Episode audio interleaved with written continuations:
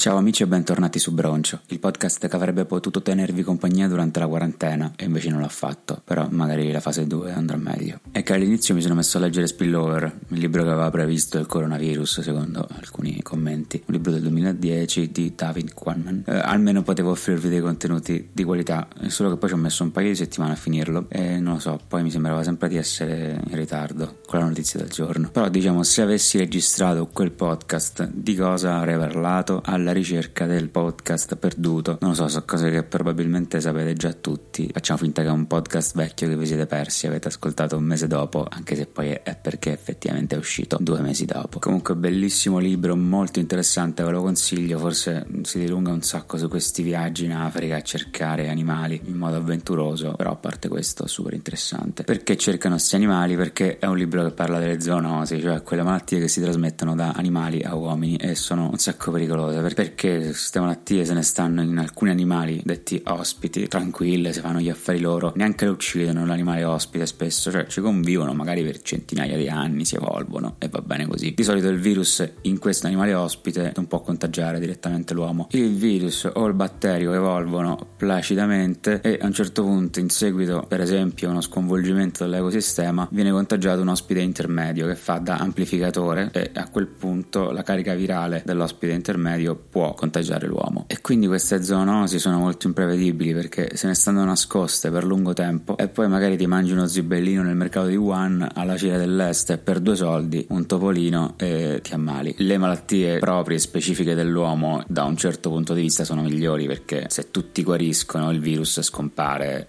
eh, tipo il vaiolo, no? c'è stata una grandissima campagna di vaccinazione e boh, il vaiolo è stato debellato. Le zoonosi invece non finiscono, fanno giri immensi e poi ritornano e nel frattempo sono anche leggermente mutate, quindi noi non siamo immunizzati completamente e ogni anno ci riprendiamo un nuovo virus di influenza che di solito o è aviaria o suina a seconda dell'animale che ce la trasmette. Poi a un certo punto hanno fatto dei modelli statistici e hanno capito che chiamato R0 il numero medio di persone che ciascun infetto contagia non tutti coloro di questo R0 portano a un'epidemia, perché tipo se ognuno ne contagia una sola, ciao, finisce, finisce presto. Quindi sì, si è parlato molto di questo R0. In più, in realtà, se l'insieme delle persone che possono infettarsi è piccolo, perché tutte le altre sono state vaccinate, sono morte o sono guarite e quindi immuni, la malattia non si diffonde. Questa è quella che, che, che si dice immunità di gregge. Quello che, che sembra è che le epidemie si sviluppino solo su grandi popolazioni, quindi da un certo punto di vista molto metaforico, un'epidemia può essere vista come un meccanismo di controllo della natura. Se ne parla negli ultimi capitoli de- del libro, tipo ci sono sti bruchi che a un certo punto diventano tantissimi in questa città e, e a fasi alterne arriva un'epidemia che li fa schiattare, quindi calano, poi dopo diventano tantissimi, epidemia, rischiattano e quindi c'è questo ciclo di, di sali e scendi continuo, molto metaforico come immagine. In realtà non c'è una vera e propria intelligenza in quello, cioè i virus agiscono a caso, sono tipo l'unità minima che segue ciecamente la legge dell'evoluzione di Darwin, sono sequenze di materiale genetico genetico esterno che si riproducono all'interno delle cellule, quindi non so, arrivano alle cellule dell'orecchio e boh,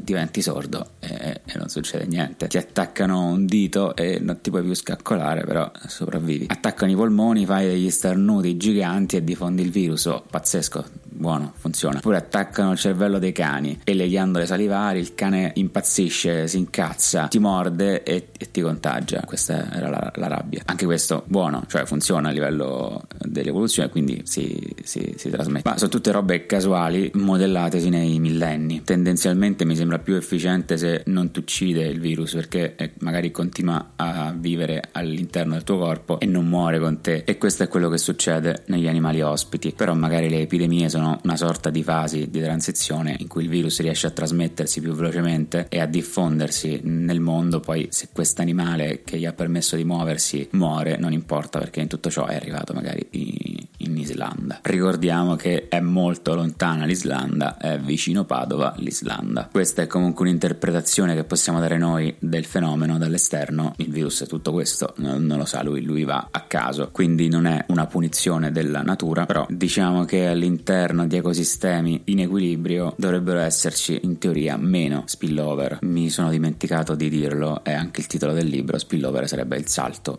di specie. E comunque, adesso a parte gli zibellini e i pipistrelli che a noi manco ci piacciono, però se mangiassimo meno carne in generale ci sarebbero meno allevamenti intensivi e, e sarebbe meglio perché gli allevamenti intensivi dal punto di vista della prolificazione, evoluzione dei virus sono, sono molto pericolosi. A questo punto uno potrebbe chiedersi, ma se fossimo tutti vegani sparirebbero le zoonosi? Eh, non lo so, non è detto perché come dicevamo comunque è una cosa legata alla cieca evoluzione, quindi magari ci può sempre un pipistrello che ti caga nelle mele, o una scimmia sacra del tempio indù che ti graffia, o un cinghiale che ti starnutisce in faccia senza coprirsi con il gomito. Fatto sta che questo virus sembra che l'avessero previsto tutti, l'aveva previsto Bill Gates, l'aveva previsto questo libro, era prevedibile. Diciamo che nella vita ogni volta che arriva un virus di un ceppo nuovo fa parecchi danni, perché contagia un sacco di persone e quindi in proporzione ne muoiono anche tante. È quello che è successo con l'influenza spagnola e, e, negli anni 60 con l'influenza asiatica, però in quei casi era influenza aviaria e in realtà tutti si aspettavano che il big one dell'epidemia sarebbe stata un'altra influenza aviaria e invece no. Il problema principale di questi virus è che sono proprio piccoli, li trovi solo se stai cercando proprio loro, non è che puoi cercare a caso un virus